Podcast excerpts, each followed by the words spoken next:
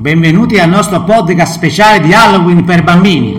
Oggi vi porteremo nell'entusiasmante mondo di Halloween con una storia spettrale e divertente. Siete pronti? Sì!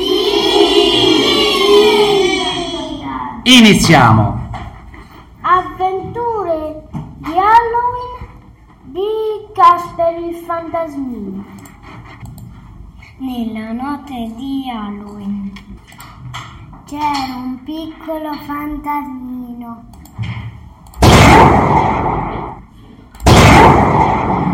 di nome Casper.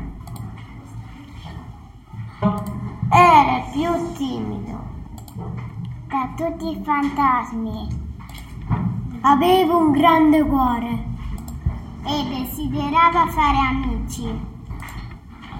Un giorno Casper, data accretata, decise di esplorare. Era spaventato all'inizio, ma quando entrò scoprì che gli altri mostri erano fe- gentili e volevano solo divertirsi. Casper ballò con uno scheletro, ma sono dolcetti.